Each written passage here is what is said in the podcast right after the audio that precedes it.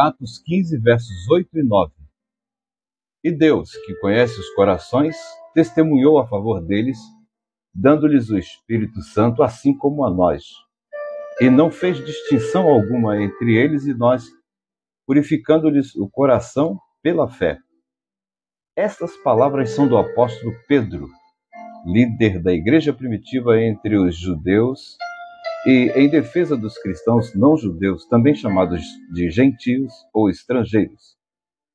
Ele reconhece a ação amorosa de Deus ao conceder-lhes o Espírito Santo, como aconteceu aos apóstolos de Cristo logo no início da igreja. Entende que não faz ele qualquer distinção entre judeus e não judeus. Em outras palavras, diante de Deus somos todos iguais e Ele nos alcança com o seu grande amor, com a sua graça e o seu Espírito Santo, seja rico ou pobre, judeu ou grego, deste ou daquele país. O Senhor nos alcança, independente da nossa condição. Identifique-se como quiser, mas Deus não faz nenhuma distinção entre os seres humanos. O Senhor nos alcança independente da nossa condição, eu repito.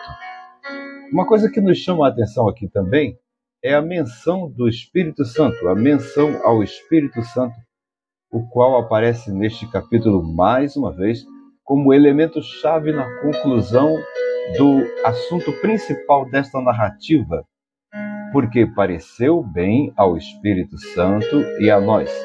É a parte A do verso 28. Essa declaração nos revela a influência profunda do Espírito Santo nas decisões dos primeiros cristãos. Esses nossos irmãos do passado nos ensinam o quanto é necessário e indispensável reconhecermos que o Espírito Santo é quem deve dirigir todas as nossas decisões, uma vez que fomos alcançados pela graça salvadora de Cristo. Deus não faz acepção de pessoas.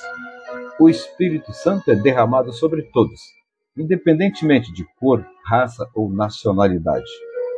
É nosso dever, como cristãos, é nosso dever, como igreja, é nosso dever, como conhecedores do Evangelho, reconhecer o poder do Espírito Santo sobre nós e a Igreja do Senhor Jesus Cristo, nos submetermos a Ele e entender que diante de Deus todos nós somos iguais. É preciso permitir que o Espírito Santo cuide de nós sem qualquer distinção, porque Ele sim é quem nos supre. Deus abençoe você, seu dia, seu trabalho, sua saúde, sua família, em nome de Jesus.